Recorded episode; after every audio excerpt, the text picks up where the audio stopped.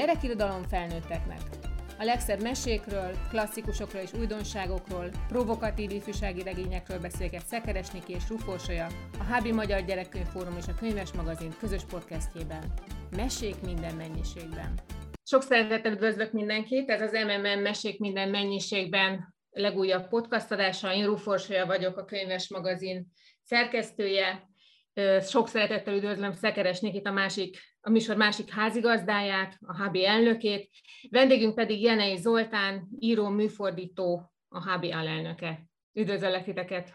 Szia! Sziasztok! Sziasztok! A műsorunk témáját egy születésnap adja, mégpedig az, hogy most áprilisban lett volna 85 éves Csukás István, aki, aki, akinek a nevéhez talán nem is kell különösebben hozzáfűznöm semmit, hiszen hogyha a nevét kimondom, akkor szerintem mindenkinek egy csomó történet és egy csomó regény, könyv és mese az eszébe jut.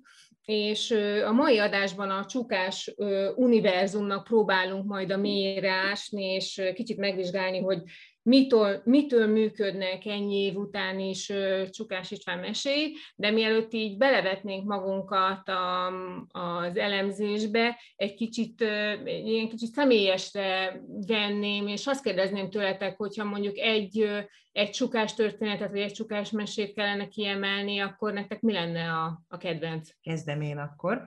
Én is sok szeretettel köszöntök mindenkit. Hát rögtön azt mondom, Orsi, hogy nem, nem tudok egy kedvencet mondani. Nem, nincsen, mert millió kedvencem van csukástól.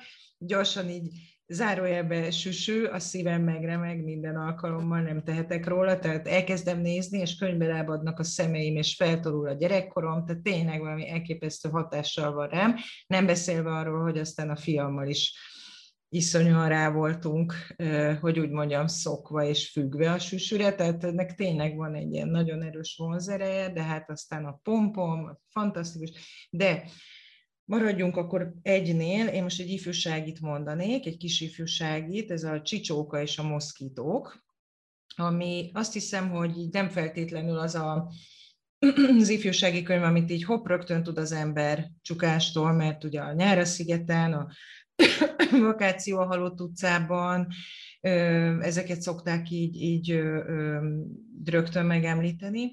Na hát ez is egy hasonló narratívával dolgozó könyv, tehát megvannak ugyanazok a panelek, majd szerintem biztos fogunk erről bővebben is beszélgetni, és akkor majd felemlegetem, de, de én ezt a címet, vagy ezt a könyvet mondanám, és nem véletlenül szerintem a címe is zseniális. Zoli? Én nekem meg az a, a, hogy mondjam, tehát a viszonyulásom ahhoz, hogy csukás művet említeni, hogy, hogy ez a Csukás István a magyar, nem is azt mondom, hogy irodalomban, hanem a magyar gyerekek világában egy olyan tényező, hogy nem is a, a írónak az alkotását látjuk magunk előtt, amikor valamire gondolunk, hanem abból fakadó a feldolgozásokkal együtt gazdagított látványtárat is, és a többi, és a többi. Tehát így módon aztán nehéz ezt csukásra leszűkíteni. És amikor így azon gondolkoztam, hogy én nekem olyan mik a kedvenc szövegeim, hát nagyon sok szövegrészletet tudnék mondani csukástól, amitől így hasra esik az ember, de nekem arra gondoltam, hogy egész egyszerűen mi volt gyerekkoromban az a könyv, amihez a legjobban, legszívesebben nyúltam volna hozzá mindig, és ez az orizatriznyák volt. Egyrészt azért, mert a címe az egy gyakorlatilag egy halandzsa, tehát hogy ez nem jelent semmit. Aztán amikor megtudtam, hogy mit jelent, akkor még jobban tetszett. Másrészt pedig nekem egy olyan kiadásban volt ez meg, ami a, a Foki Otto féle bábokkal, fotókkal illusztrált kötet volt, és ez, ezt, azt én nagyon szerettem. Az olyan erős hatású volt, hogy csak És neked, Orsi? Nekem, hogyha egyet kellene kiválasztani, akkor szerintem az a pompom lenne, és szerintem eleve a kerettörténet, amivel elindul, amivel, amivel beránt minket a mesébe, ami egyrészt ad ugye egy keretet, de közben el is emel, és azzal a lendülettel az olvasót is, a, vagy a nézőt is a, a mese részesévé teszi, az a kicsoda, vagy kicsoda pompom, hogy nem ismeritek, és innentől kezdve elindul az őrület, és ami, azok a figurák, amik megjelennek a, a mesében, szerintem erről is majd még beszélünk, szerintem az, az, az tényleg egy, megint egy olyan világba viszel, amit egyszerűen így, így viszel magaddal. Tehát lehet, hogy, hogy évekig egyáltalán nem is olvasol csukás könyvet, vagy nem hallasz csukás mesét, de ezek valahol ott maradnak veled, és egyébként jó, hogy említette Zoli a Fokiótot, mert a másik társalkotó talán Sajdik Ferenc, akit érdemes megemlíteni, aki nélkül így nem mondom, hogy nem lenne teljes a csukás univerzum, de vele biztosan nagyon kerek vagy legalábbis nem tudjuk már teljesen elképzelni, elképzelni nélküle. Egyébként azért, amiket elmondtunk, szerintem ebből is látszik, hogy elég, elég színes ez a tár, amiből dolgozhatunk, és ezt csak azért tartom érdemesnek megjegyezni, mert ugye annak idején azért nem volt evidencia, hogy Csukás Istvánból meseíró lesz, hiszen fiatal korábban hegedűművésznek készült, majd költőként kezdte a pályafutását, és végül Kormos István biztatta arra, hogy, hogy írjon meséket, és ez már csak azért is érdekes, mert hogyha, hogyha arról beszélünk, hogy milyen is ez a világ, amit, amit Csukás teremtett, akkor szerintem érdemes így rétegeire bontani. És nekem például az egyik réteg, amit így szőrmentén már említettünk, az a, az a csukás hősöknek a világa. Tehát azok a mesék, amiket ti is itt elmondhatok, azért mindegyik egy nagyon-nagyon karakteres szereplő köré épül. Hogyha nektek kellene így megfogalmazni, akkor milyenek, milyen a tipikus csukás hős szerintetek? Mondja csak Zoltán. Szerintem nagyon közel áll a, a, a hétköznapi emberhez. Ez a, ez a jó benne, hogy nem tehát úgy, úgy, nekem a, ilyen szempontból a legjobb példa az a, a Pompon mesőiből a Bátor Tintanyúl. Ugye a Bátor Tintanyúl az egy antihős, aki a történet végén találkozik a hőssel, tehát kb. olyan, mintha valami szörnyetek dúlná a tájat, és akkor a végén a legyőzőjére talál. És ki ez a hős? A parkőr. Tehát a, a az az ember, aki ott van mellettünk, amikor sétálunk a parkban, és úgy elmegyünk mellette, mint a pinty, mert egyébként semmi különleges nincsen rajta, locsolja a gyöpöt, aztán rendben van. Vagy a, ugye a pintyőke cirkuszvilágszám, ott ki, ki a, a bálványa az összes szereplőnek Pintyőke, hát milyen neve van Pintyőke, hát ez nem egy, nem egy Superman vagy egy Batman, vagy ez egy ilyen kis madárnév, egy, egy, ugye egy, ilyen cirkusz szervező, gyakorlatilag vándor komédiás artista, illetve nem is tudjuk, hogy ő miben jó, mert annyira a végén nem domborít semmit, hiszen a, az egyéb szereplői a történetnek válnak cirkuszi artistává és fellépő művészé. Hát meg sok esetben, hogyha ezt hozzátehetek gyorsan valamit, hogy milyen hősei vannak, hogy a, a, akiket fölidéztél, arról rögtön az jut eszembe, hogy a következő lépcső, meg egyrészt a hétköznapi, de, de ezek az elképesztően lúzer figurák is. Tehát, hogy azért itt egy csomó szomorú, és egyszerre kicsit melankólikusságot is ad szerintem ez a, a, a csukás univerzum, én simán ezt mondanám, mert nem mindenkire, akire mondják igaz, hogy univerzum van, de tényleg csukás egy univerzumot teremtett, azt hiszem.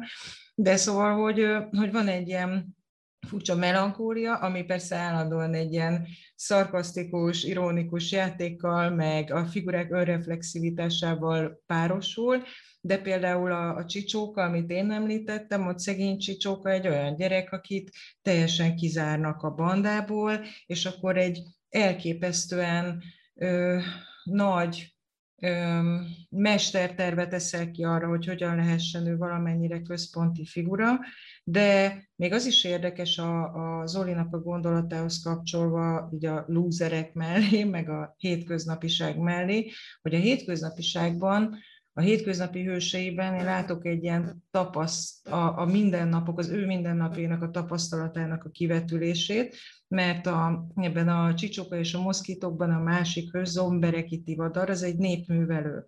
És hogy a szocializmusnak a legdurvább kritikájával találkozhat mondjuk az ember egy ilyen ifjúsági regényben, az is elképesztő, és ez is egy hétköznapi hős, nyilván egy parodizált változatban, egy felnagyított állapotában. Tulajdonképpen én is azt gondolom, hogy nagyon sok hős csukásnál eleve hátrányból indít. És az egészben az a csodálatos, hogy ebből a hátrányból tudnak valamiféle előnyt kovácsolni. Tehát itt a, ugye eleve az egész pompon mese másról sem szól, csak ott vannak ezek az elképesztően fura figurák, akik az idegeire mennek mindenkinek a városban, mint a festéktűszentő Havci Benő, meg a civakodó cipőikrek, és akkor egyszer csak jön valaki, aki, aki nyújt egy megoldást, és onnantól kezdve az a hátrány, az egy közösségnek válik a hasznára, és ezáltal az a teljesen outsider, kívülálló figura is ennek a közösségnek a része lesz. De hogy ki a legnagyobb antihős, szerintem, a, hogy rákapcsolódjak én is, a, amit Zoli mondott, hát mondjuk Süsünél tovább nem kell menni aki ugye eleve egy háromfejű családba született egyfejűnél, ami, egyfejűnek, és ráadásul még a katonákat se szereti aprítani, tehát innentől kezdve ez egy elég nagy handicap, és akkor eljut az emberek világába, ahol megint aztán kutyának se kell, és akkor ebből tulajdonképpen egy ilyen dupla, dupla hátrányból tud boldogulni, nem is akárhogy. Meg még azt is hozzátenném ezekhez a hősökhöz, hogy a, nem, nemrég néztünk egy videót a, a, a csukásról, ahol azt nyilatkozza, hogy hogyan tudja legjobban megközelíteni a gyerek olvasót. És azt mondja, hogy hát tök egyszerű a dolog, hm? neki legyen mondva. Egész egyszerűen csak vissza kell emlékezni arra, hogy milyen volt az, amikor mi gyerekek voltunk.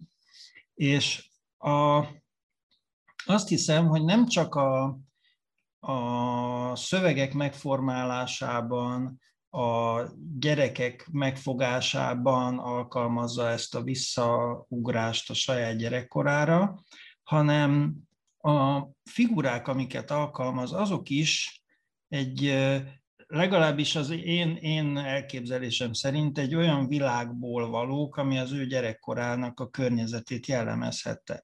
Tehát a, megint mondjuk visszatérek a pintyőkére. Tehát az a, az a falusi környezet, ugye, ahol a lusta kandúrok ott a ház körül lebzselnek egész nap, amiben bejön ugye ez a vándor figura, ez, ez tipikusan egy olyan, olyan környezet, ami, amit, ahol itt tökre elképzelem azt, hogy a Csukás István, mint kisgyerek, ott szaladgál a macskák mellett a ház körül. Vagy, e, vagy ezek a, a utcaseprő, a parkőr, a Bagaméri. A Bagaméri. Hát a Bagaméri ugye az valós tényleg egy létezett. Igen, tehát ő kisújszállási fagylaltos volt. Tehát, hogy ezek, ezek a figurák valóban onnan jönnek, ahonnan, ahonnan ő, és egy olyan korból ráadásul, ami már akkor, amikor megszülettek ezek a szövegek, már akkor egy régi kort idéztek meg. Azt hiszem, hogy amikor én, én fogyasztottam a, ezeket a csukás könyveket, akkor azok még frissek voltak.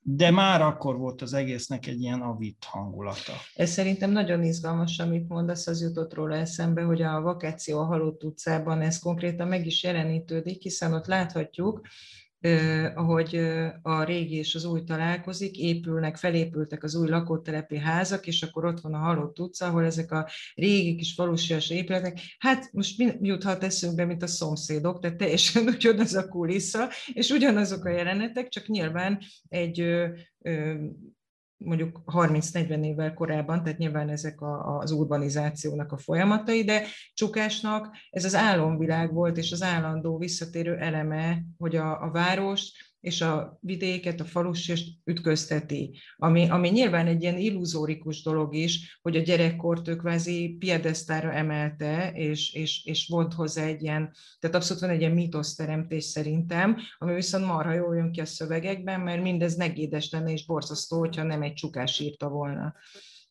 Itt most elhangzott pár kulcs szó, ami ugye egyrészt elhangzott az, hogy avit vagy avittas, elhangzott az illúzió, és én erre még rápakolnám mondjuk a nosztalgiát, mert nekem ami eszembe jut, nem tudom pontosan mikor írta például a nyár a szigeten, de én úgy gondolom, hogy ez kicsit, mintha jelen idejűbb lenne. Tehát mert a mű keletkezésének a jelen idejéhez jobban tudnak kapcsolódni, de most, hogyha elolvasod a nyár a szigeten, akkor egy ilyen borzasztó nosztalgia öntel, de ugyanez igaz a, a vakáció a halott utcában regényre is, és lehet, hogy csak a mi nézőpontunkból, akik akkor voltak gyerekek, amikor ezek a művek születtek, de nekem, ami mindig eszméletlen nosztalgiát ébreszt bennem, az az a szabadság, amivel ezek a gyerekek élnek. Tehát azért, hogyha így, így belegondolok, hogy mondjuk hogy ma elengednének-e vajon egy, hm. tudom, négy-öt-hat gyereket egy szigetre úgy egyedül, hogy egy öreg bácsi vigyáz rájuk, és akkor élik virágokat, ami gyerek szempontból maga a paradicsom, szülői szempontból maga a rémálom, de, kés, de közben meg így borzasztóan működik, és olvasóként ebben annyira jó ebben a világban szerintem elmerülni. Erről mit gondoltok? Hát egyrészt nyilván van ebben egy óriási nosztalgikus rész, persze, meg az is, hogy az az interjú, amit Zoli említett, abban az is elhangzik, hogy ő Csukás mennyire sajnálja a mai gyerekeket, akik egy számítógéppel szemben ülve töltik a mindennapjaikat. Hát igen, én is sajnálom, meg magunkat is sajnálom, de szerintem van ebben egy ilyen személyes szabadság is, tehát egyszerűen a Csukásnak az egész személyiségéből fakad egy ilyen elképesztően vagány, a szövegkezelésétől kezdve egyébként szinte mindenen látszik. Teszem hozzá, marha nagy fegyelem is kell mindehez, tehát ez egy, ez egy nagyon érdekesen, és azt hiszem, hogy jól értelmezett szabadság, mert nagyon független alkotó figurának tűnik, de azért közben meg elképesztő mennyiségű szöveget tett le az asztalra, és szerintem amit látok a, a, az újraolvasás során, vagy amit éreztem, hogy viszont a, ahogy ő, a, amilyen az ő poétikai felfogása, vagy, vagy nem tudom, ilyen szép dolgokat mondjak, Szóval szerintem ezek a szövegek viszont nem, hogy, nem, hogy nosztalgikusak, hanem elképesztően korszerűek. Nyilván van benne egy-két fogalom, amit nem árt tisztázni, hogy egy gyerek olvas, de még azt gondolom, hogy ez sem problémás, mert nem kell mindent érteni egy könyvből. Mi sem értettünk, nagyon sok felnőtt poén van benne folyamatosan. Ezzel is nagyon szabadon játszik Csukás. Ebben sem köti meg magát, hogy úristen, most akkor mi való gyereknek, és mi nem de, de nagyon, nagyon nem fekszik be, azt hiszem, és azért tud ez az életmű ennyire teljes lenni, semmilyen kívülről elképzelésnek, hanem tényleg egy nagyon nagyon szabad világot képvisel, és igen, hát irigylésre méltó, amiközben, amit mondtál, ami történik ezekkel a gyerekekkel. Bár ott is ne felejtsük el, a szülők azért az elején elkísérik őket a szigetre, tehát így már mi titokban ott kémlelik, de igen, szóval itt minden, itt poroszkálnak a gyerekek, és tulajdonképpen a nyár az egy egész három hónapos freedom. Én egyébként azt gondolom, hogy azért itt van egy kis csalás, mert hogy annak ellenére, hogy valóban abban az időben sokkal szabadabbra engedték a gyerekeket. Tehát én is tudom, hogy egészen kiskoromban már egyedül közlekedtem a nagyvárosban, mégpedig olyan helyeken, ahova a saját gyerekemet a, az ő ugyanilyen korában nem engedtem volna el, nem is engedtem. és tehát egyrészt biztonságosabb volt azt hiszem akkor a világ, mint most, és ezért egy kicsit szabadabb is volt az élet, pláne mondjuk vidéken, de a, azért ezek a gyerekek sokkal önállóbbak, mint, mint egy átlag gyerek, sőt, mint még egy átlagon fölüli gyerek is. Tehát, hogyha megnézzük nem csak a Nyára szigeten, de ott van a kemény kalap és krumplior, hát hogy miket, miket megszerveznek ezek a gyerekek. Tehát e, szerintem azért itt a, a csukás egy kicsit fel, felnőttebbé tette ezeket a gyerekeket, mint amilyenek, meghagyva őket természetesen abban a közegben és abban a beszédmodorban, abban a világban, amiben az a korosztály mozog. Hát sőt, ennek a szándékoltsága ö, ö, szerintem olyannyira érvényes, hogy a felnőttek meg mindig teljesen idióták, és mindig a gyerekek meg a dolgokat. Ez be is vallott a csukás valamelyik interjúban, hogy nála ilyen bugyuták a felnőttek. Tehát ez a, a gyerekek és a felnőttek világa tulajdonképpen teljesen elválik, és teljesen egyértelmű, hogy csukása mindig a gyerekek pártjánál. Tehát Igen. ő ebből szerintem soha nem csinál titkot. És talán ez jelentkezik a többi mesénél is, ahol nem gyerekek a, a főszereplők, de valahogy ő azért mindig, mindig egyértelművé teszi, hogy kinek a pártjánál. És hát ez nem a felnőttek világa. Mit gondoltok arról, amit Csukás is megkapott a maga korában kritikaként, hogy, hogy a művei túlságosan derűsek. És ugye ő erre ő azt mondta, hogy, hogy hát olyan, hogy túlságosan derűs, olyan nincs, hiszen, hiszen gyerekkorban kell megadni azt a derűt az összes gyereknek, amivel aztán kibírja majd a, a felnőttkor évtizedeit. De az tény, hogy, hogy kőkemény, valóság, ridegség, kegyetlenség azért nincs az ő műveiben. Jó ez? Szerintetek? Nem tudom, szerintem azért, ahogy a csicsoka és a moszkító kezdődik, hogy a kisfiú, akiről beszéltem, aki egy kicsit ez a geek, ma így hívnánk, azt hiszem, vagy nem tudom, ilyen kitaszított a közösségből, és ugye mindig a csukási megoldás, hogy kerüljünk bele a közösségbe. Ennek a gyereknek a szülei állandóan kiküldetésben vannak, tök egyedül van, az éjjel jön nagypapájával él, aki éjszaka van ébren, tehát sosem találkozik nappal a gyerekkel, tehát ez a gyerek konkrétan egyedül van, mint az ujjam. És uh, szerintem a csukásra egyáltalán nem igaz az, hogy, hogy, hogy nem mozgat meg komoly dolgokat, mindig ott van, csak hát alapvetően nem tudom, hogy ez túlélési mechanizmus, vagy egyszerűen ez tényleg önmagából fakad, ő ugye mindig, mint egy ilyen írói panel, minden egyes interjúban ugyanazt mondja kb., és elmondja ezt is, hogy én egy boldog ember vagyok, már pedig boldog vagyok, kész. Ha megnézzük a, a, a, a felnőtt líráját, ott is játszik ez a probléma, most direkt hoztam egyet-kettőt, majd hogyha még lesz rá idő, akkor csak egy-egy részbe olvasok belőle, hogy hogy kerül egy felnőtt versbe több helyen az, hogy cica, meg ilyesmi, tehát azért így eléggé viccesen is szabadon bánik ezzel is, de szóval szerintem ez egy kétélű dolog, nem egyértelműen happy ez az egész ö, csukási világ, de ettől függetlenül szerintem az marha jó, hogy, hogy folyamatosan a kiutat keresi ö, minden gondból, ahogy az Zoli mondta is, hogy ezek a felnőttesített gyerekek, tehát talán egy picit azért az is benne van, hogy, hogy, hogy ne ragadjanak meg a problémában. Tehát egy ilyen, nem adhatunk a gyerekeknek ki, kiút nélküli választ, azt hiszem.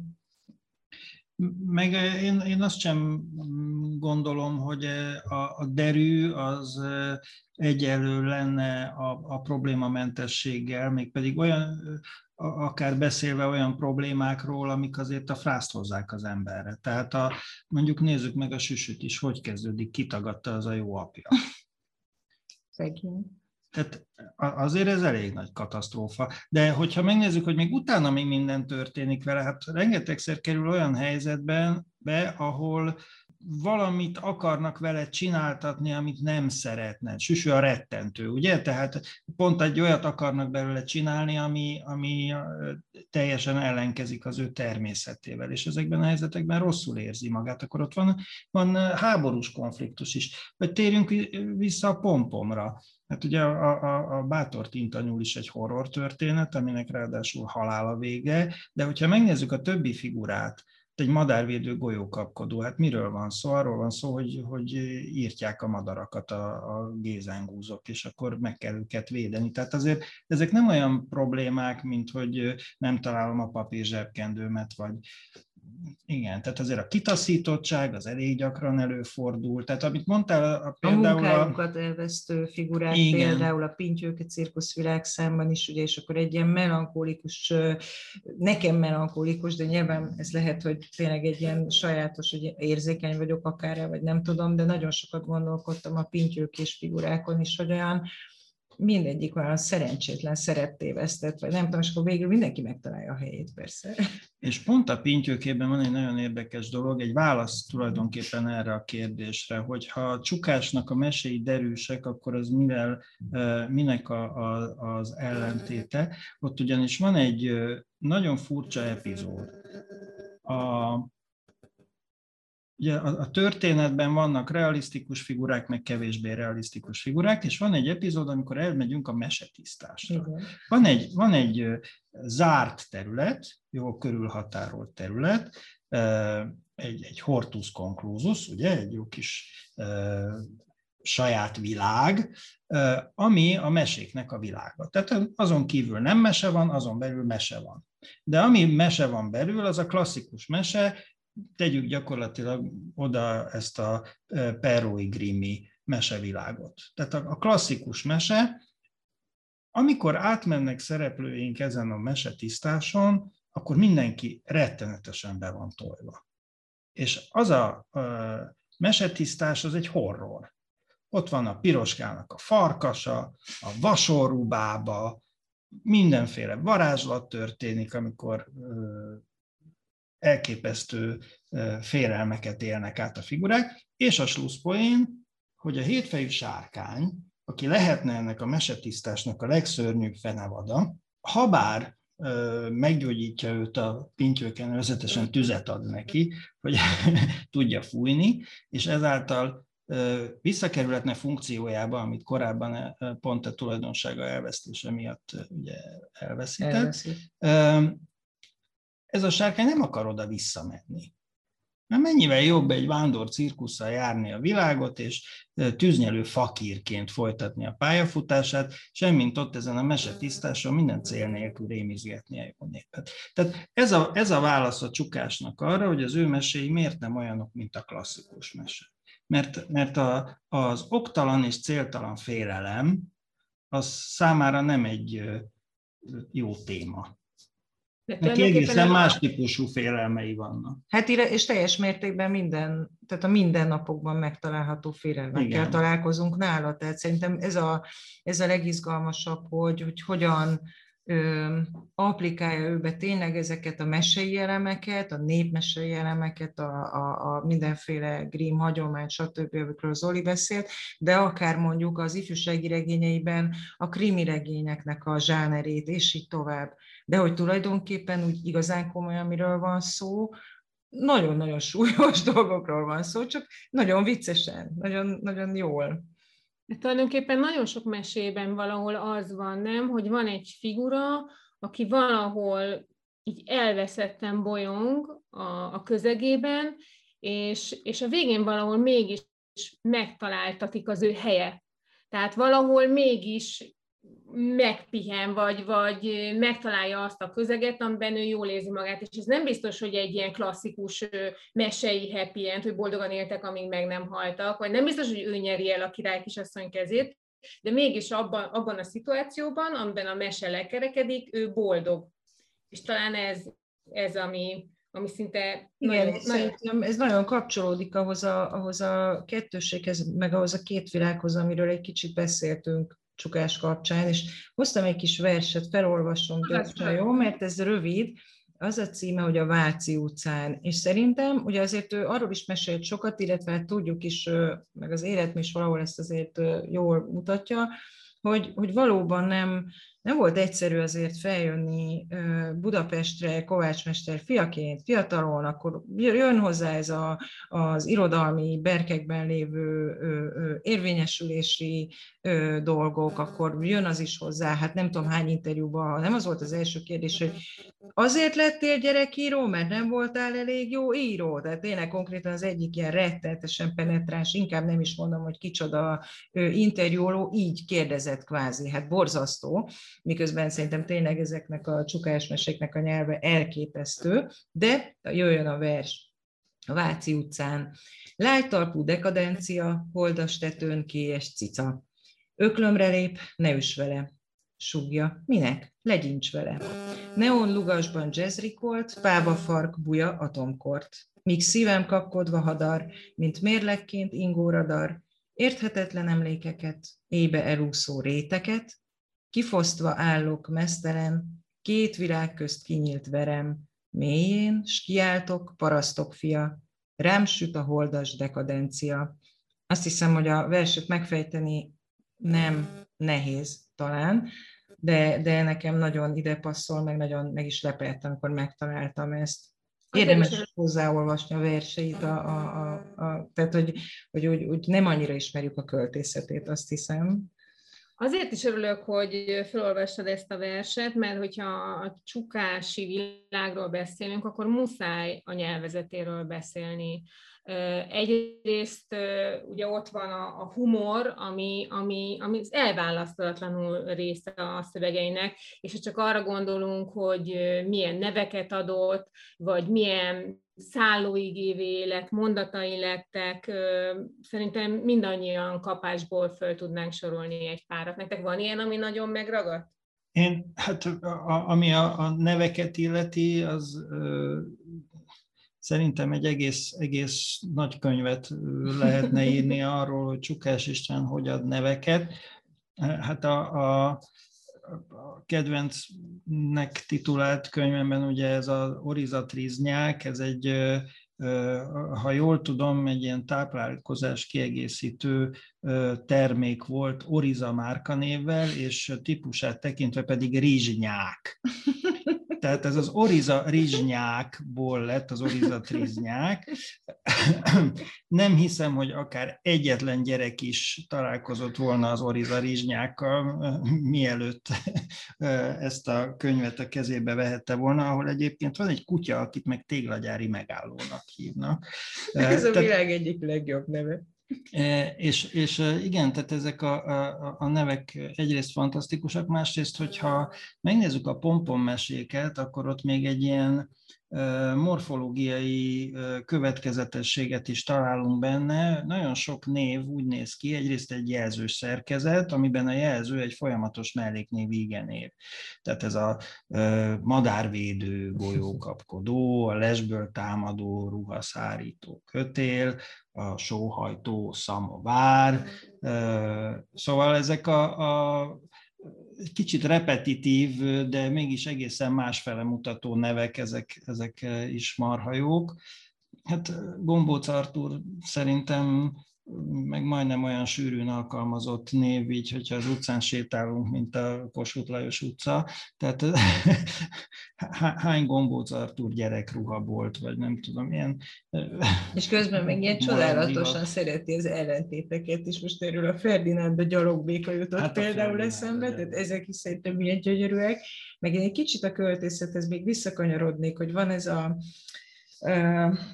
hogyan lettem filmszínész című, szintén zseniális kis, kis regény, amiben van egy olyan rész, hogy a gyereket kérdezik a többi kérdezi a többi gyerek, hogy na, mondjál verset, mit tudsz, és akkor elkezdi mondani, hogy na, hát akkor elszavaltam a verskészletemet, haraputca három alatt megnyílt a kutyatár, vörös, ugye, jó, oké, akkor ilyen előszed ilyen bökverseket, olyanok a kecskerémek, mint mikor a kecskeri meg, jó, és akkor jön a csoda a végén, jó italom állna szörp, szeret is minden tört e. Oké, okay. tehát hogy, hogy olyan nyelvi humora van, és ehhez megint hoznék egy, ez csak két sor egy felnőtt versből, egy délután, egy őszi délután, agonizált a fényszobám falán. Tehát elképesztő, hogy ilyen olyan, olyan rímelésekkel ér a felnőtt verseiben is, amit néha már azt hiszem, hogy viccel, hogy, hogy ilyen, ilyen elképesztő, ö, ö, ilyen, mint hogyha ha, ha ironizálna velünk, hogy akkor ő most komolyan gondolja az olyan rímeket, hogy üres meg ügyes, de hát közben meg a, a, ahogy a reflektál magára az írás folyamatára sok esetben a művekben, ahogy reflektál a saját névadásaira, Csicsóka kedvenckémben, miért lett Csicsóka? Mert azt mondta neki folyton a tanára, ez is milyen szép, hogy azért ezt is be, be tolja csukás így az ajtó alatt, hogy a tanár szivatja a gyereket folyamatosan, aki tudjuk, hogy milyen háttérre rendelkezik, amit elmeséltem, és hogy alszol mindig, mint a csicsóka, ugye, mint a csicsóka a földben. És akkor így ragad rá a csicsóka. Szóval ezek ilyen nagyon szép gesztusok, és, és tehát az egy dolog, hogy bravúrosan bánik a nyelvvel, de nagyon sokszor még ennek a, az írás folyamatnak is ad egy, tehát tanulni lehetünk, és betekintést ad a gyerekeknek is a, a nyelvvel való játszásnak a lehetőségeibe. Egyébként szerintem itt Csukás talán megint visszanyúl a, a gyerekvilágba, és azt is talán többször elmondta, hogy a, a gyerekeket milyen nagy nyelvújítónak tartja, de én azt gondolom, hogy ő ebben aztán abszolút az élen jár. Tehát amiben biztos benne van egyébként ez a költői, meg ez a nyelvi érzékenység, de, de az egészen biztos, hogy a humor mellett ezek a, ezek a vicces túlzások, meg halmozások, hogy egy szoba került gombócartól, és azt hiszem, mindenki tudja, hogy hát, hogy gombócartól miért milyen csokit szeret, és akkor itt a kerek csokoládétól a szögletes csak szerintem biztos van olyan gyerek, aki ezt aztán végtelenségig tudja sorolni, hogy milyen, miket szeret a gombócartút, de, de az biztos, hogy tehát maga ezek a figurák egyből, ahogy kimondjuk ezeket a neveket, mint a festéktűzfentő habciben, tehát egyrészt borzasztóan erős vizualitással rendelkeznek ezek a nevek. Tehát onnantól kezdve, hogy kimondom, így megjelenik. Elképesztően meredek képzett társításai vannak. Szerintem irigylésre méltó, hogy valaki hogy mer vagy hogy tud, nem ismer, mert szerintem ez nem merés kérdése, mert csukás abszolút mer minden, de hogy, hogy tud ilyen neked kitenni, például kiírtam nektek egyet, tegnap óta a szabadság ózonját szívom be. Hát nem nagyon szoktunk ennyire kreatív szövegekkel találkozni gyerekkönyvekben. És a, ugyanakkor, meg, ugyanakkor meg azt is megfigyelhetjük, hogy a, szerintem eléggé erősen beviszi a gyerekszövegekbe annak a kornak nyilván, tehát ugye a 60-as, 70-es évek korának a felnőtt szlengjét. Nyilván nem a vulgáris szlengre gondolok, hanem a a hétköznapi beszédnek azon szavait, amik akár mára már kikoptak, lehet, hogy akkor is rövid életűek voltak. Arra emlékszem, ha már említettük a Hogyan lettem filmszínész című könyvet, amit én a Már tudok olvasni sorozatban, akkor olvastam, amikor éppen, hogy már tudtam olvasni, és határozottan emlékszem arra a pillanatra, amikor megtanultam azt a szót, hogy slattyog. Tehát ezt én tudom, hogy Csukás Istvántól tanultam meg, és biztos vagyok abban, hogy ez nem gyereknyelv. Aztán a pompom ásító szörnyeteg, amikor és itt visszautalhatunk arra, amit az előbb mondtál, hogy ugye mi a boldogság forrása, hogyha megtaláljuk a helyünket a társadalomban, de ez a boldogság források még megvan egy kicsit tolva egy olyan dologgal, amit szintén nem ért a gyerek, amikor felkiált a sárkány, hogy jaj, de jó lesz állásom, STK. Igen, igen, igen, ez zseniális. Tehát nem, nem, nem próbálja meg a, a gyerekek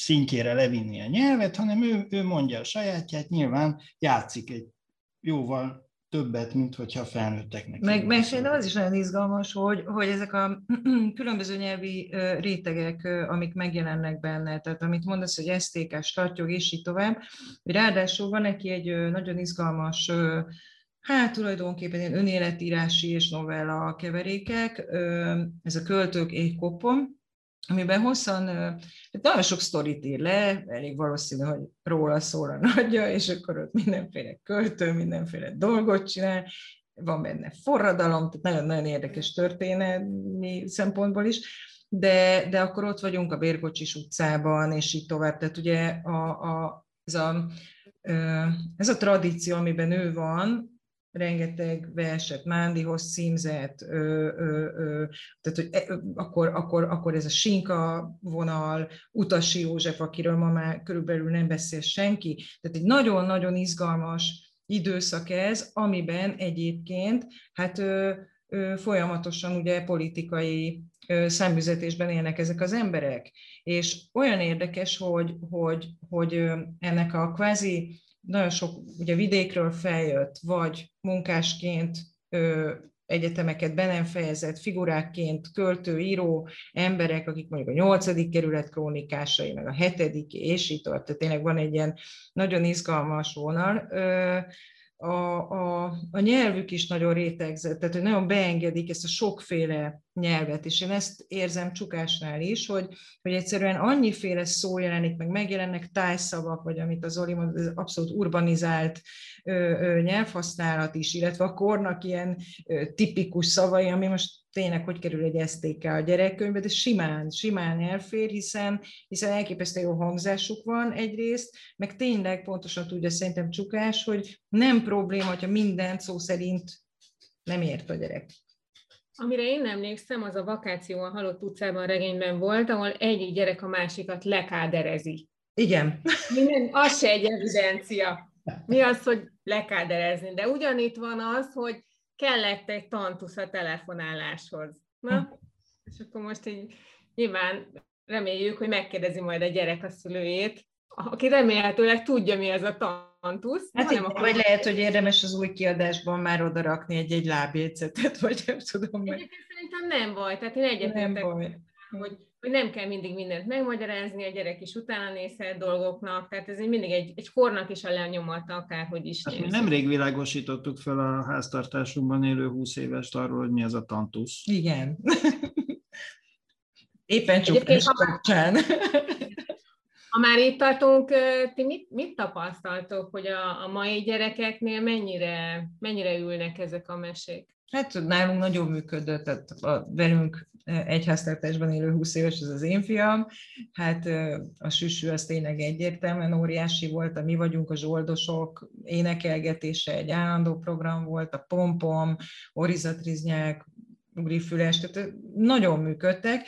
Ezek a kis kamaszos regények, ezek már nem feltétlenül, mert a, a saját, tehát azért a kortárs regények, amik megjelentek akkor, hát mondjuk gondoljunk bele egy Harry Potter, ez pont az én fiamnak a, a, a gyerekkorának, az olvasásának a történetével kapcsolódik össze. Hát nyilván az egy egészen más dolog, de én azt hiszem, hogy hogy azért olvasott talán egy csukást, ami már mint ilyenre, igen, a Pintyóket Cirkusz világszám is imádta. Tehát én, én azt gondolom, hogy ezek abszolút működnek. Minden, minden elfogultság nélkül mondom ezt. Hát meg amíg még járt gyerekek közé, és az nem volt olyan nagyon régen, akkor ott mindig elszabadult a pokol. Tehát azért, azért szerintem végig egy nagy sztár volt a, a, a gyerekolvasók körében. Igen, főleg a, a, ez a kisiskolás korosztály, azt hiszem, meg a picik, akik, akik nagyon szerették, de hát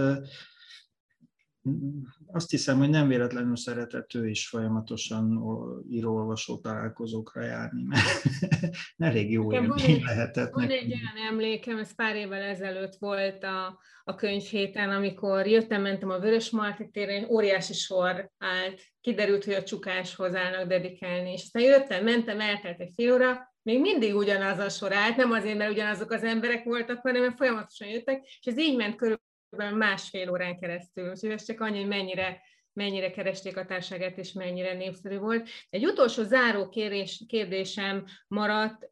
Nagyon nehéz megítélni, hogy mi lesz 10-20 éven belül, hogy mine, milyen könyvnek mi lesz az utóélete, mi lesz a kifutása, de, de ha most egy kicsit így jósolgat, mint a jós oldalunkat veszük elő, akkor ti mit gondoltok?